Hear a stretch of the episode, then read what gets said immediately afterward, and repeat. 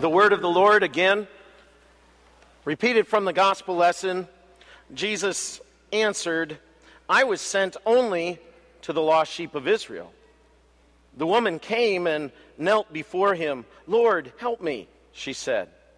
He replied, It is not right to take the children's bread and toss it to their dogs.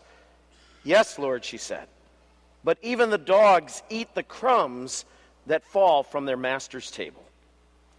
This is the word of the Lord. You may be seated. Grace to you and peace from God our Father and from our Lord and Savior Jesus. All of you gathered here in this place, as well as those of you who may be joining us through our cable broadcast or, or through the internet, God's mercy and grace be upon you as well.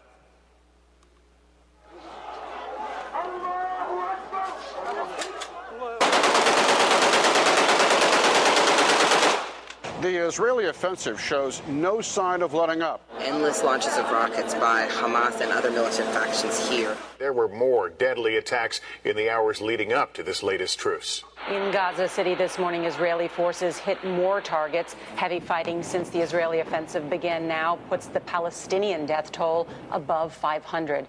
We were stopped on the highway by a siren, indicating a rocket was launched from Gaza in our direction. All this violence makes the possibilities of a ceasefire seem very remote to the people here.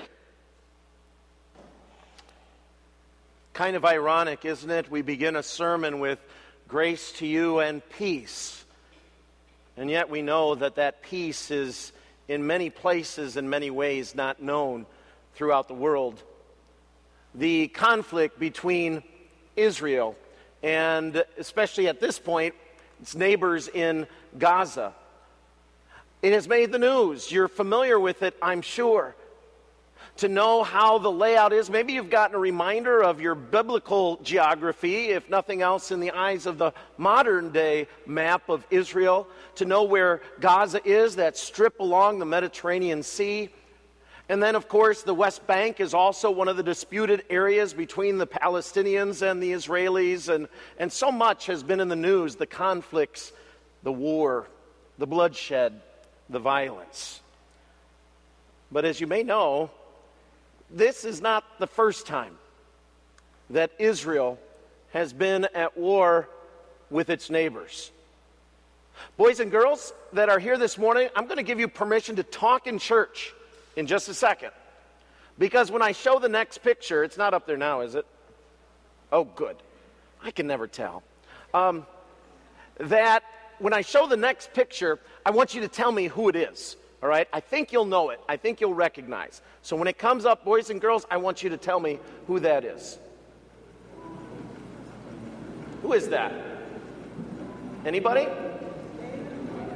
David and Goliath. That's right. Everybody knows that story, don't you? Most everybody maybe, Goliath and David, and with the sling and so forth, David won the battle. David, of course, would become king of Israel and lead it to its greatest uh, time in history. Do any of you boys and girls know where Goliath was from? What country he was from? I think I heard it. He was a Philistine. And in, Jesus, in the days of David and Saul and so forth, this is what the map looked at like. And you'll see that same area that was called Gaza before is called Philistine or Philistia back in those days. And there was five main cities, one of which was called Gaza, hence the name today. Then there was Ashkelon and um, Ashdod and Ekron, and Goliath was actually from a town called Gath. I think that's on the map too. It might be uh, written as Gat, but uh, that's where Goliath was from. Familiar, isn't it? A battle, a war between Israel and its neighbors. Well, what do we make of such a war? Why is it that Israel seems to be at the heart of conflicts throughout its existence? Some might say it has to do with the fact that from their beginning, as God's chosen people, when God made his covenant with Abraham and his descendants after him, when he set them apart as the chosen nation, well, that's what started it. Kind of like when Joseph was Jacob's favorite son, how did the other boys react to that? Well, they were jealous. And some have said that perhaps as even as Israel was God's chosen nation, so the other nations were jealous. And thus there was conflict. Perhaps. Some have pointed out the fact that God made it very clear that Israel was not to interact, especially to intermarry, business, socializing in the same way with the nations that were not part of them as with their own people. And so it was a restriction that God placed on his people for a very good reason to keep the people of Israel and the line of the Messiah pure until the Messiah would come like so many good things in the hands of sinful people, that restriction turned into a view of other nations as being inferior, as being worthless, perhaps, as being unclean. And so the enmity and the hatred.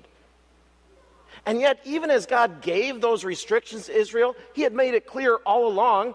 Our Old Testament lesson is one example where God made it clear that eventually God's salvation would be for all people. He said, My house shall be a house of prayer for all nations. And yet, somehow, that didn't translate in the interactions of Israel with its neighbors, and thus enmity, hatred, distrust, often negative, derogatory comments going back and forth. Well, that brings us to the time of Jesus. And in the account from Matthew chapter 15, Jesus, on one of the very few occasions in his ministry, stepped outside of the borders of the land of Israel. Now, he didn't go into Gaza or Philistia he was up in the northwest section off of Israel in the region of Tyre and Sidon. You can see it circled there, at least I hope that's the map on the screen. And you can see Jerusalem pointed out and so forth. But the point being, he had stepped outside of Israel, and now he has an interaction with someone who was not from the people of Israel. How would this encounter go? Well, Matthew tells the account. This woman comes up crying and pleading, as many had in Jesus' ministry when they knew what he was capable of. But in this case, Jesus absolutely ignored her, gave her the cold shoulder, shall we say. He was perhaps sending a message leave me alone. In fact, the disciples got to the point, as we're told, that they came and said, Jesus, get rid of her. She's making a scene. We don't want to deal with this. Send her away. Jesus finally makes a comment to, the Israel, to his disciples, I guess, as much as anybody, and he says, I was sent only to the lost sheep of Israel. If his silence hadn't sent a message, that statement should have. Kind of like to this woman, hands off. I'm not here for you. I'm here only for the children of Abraham. She didn't take the hint. She didn't stop. She continued. In fact, she gets more aggressive. We're told that she came and she knelt before him. She fell down on the ground at his feet and she cried out, Kyrie eleison. Lord, have mercy. Help me. The cries of a parent who is pleading on behalf of her child. Maybe you can identify. Maybe you know what it is to have a dear one to you afflicted in some way or another and to cry out with that type of emotion, with that type of passion, Lord, have mercy. Jesus then says these words. I'm interested what you think of them. When you think of Jesus, he says, It is not right to take the children's bread and toss it to their dogs. How many of you kind of cringe when you hear those words. Did Jesus really say that? Is that what he meant? Is it what I think it sounds like? That sounds like the ultimate insult. And I thought Jesus treated all people with compassion and love. I don't know if we truly know how this woman took those words. If she, in fact, read between the lines and got the message loud and clear that she was valued as little as a dog compared to the Israelites.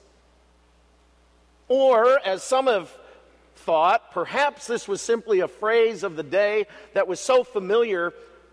I don't know if this is a good example, but you know, we might use phrases at times when uh, a bunch of like minded people get together and start talking and so forth. We might say, birds of a feather flock together. And we know what we're talking about with, without implying that those people are birds.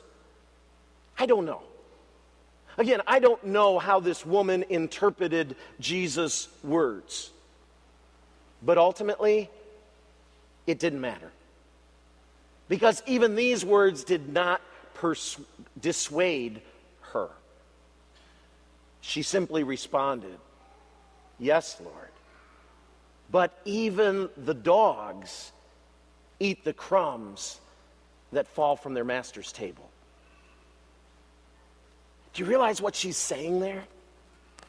Do you realize what she understands about the Messiah, about this Savior, who I would imagine she had never met, only heard about, and yet she knew more about him than many, perhaps even of his own followers? She was saying, What I am asking, Lord, to you who have all power, who are the Messiah, I'm only asking for a crumb to heal my daughter. You can do far more greater things than this. All I'm asking for is a measly little crumb. Won't you grant at least that? What a spirit of humility. What a spirit of, of unworthiness. And yet, what a spirit of faith. And that's precisely what Jesus says Woman, you have great faith. Your request is granted. The miracle happened. Her daughter was cured with just a crumb. I don't know if you noticed the title to the sermon. If you did, no, if you didn't, no big deal. you may have been puzzled by it, that's fine. It simply says this it says, Dog, lost sheep, or child of Abraham, almost as if it's a multiple choice question. So, which are you? Well, if you're like me, who, as far as I know, have no Jewish blood, no direct line to Abraham in my family tree, I guess I would have to say I'm also a Gentile dog in that sense. But you know, from a spiritual perspective, I wonder how many of us wouldn't have to confess that we are like dogs. Now, I know some of you have very well trained pets and dogs out there but then some of us don't. and how often in our spiritual lives don't we live like those dogs that, well, they just don't mind so well, do they? In fact, they need stern commands. They may need a, uh, a check leash or a choke collar. Maybe you even have one of those shock collars. And I hope you don't get too much pleasure out of buzzing them. But that's what God's word needs to do to us so often, doesn't it? As we tend to wander outside of his boundaries and his parameters that he set for our lives, he needs to send us the word of his law that says, Stop, don't go any farther. Because just like dogs, we often are only interested in what we want.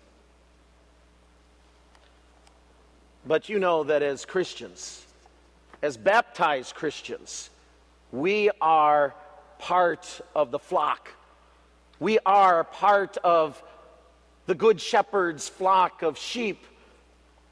But like the Israelites in his day, often lost, wandering, going astray, being lured in this direction or that, helpless and hopeless.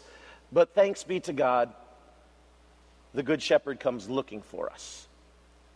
He comes to find us. No matter what our background, our pedigree, no matter what our behavior, no matter what our circumstance in life, no matter how long we have been away from the Lord or how often we've come to worship, He comes looking for us. And when He brings us back once again, all heaven rejoices because of God's grace.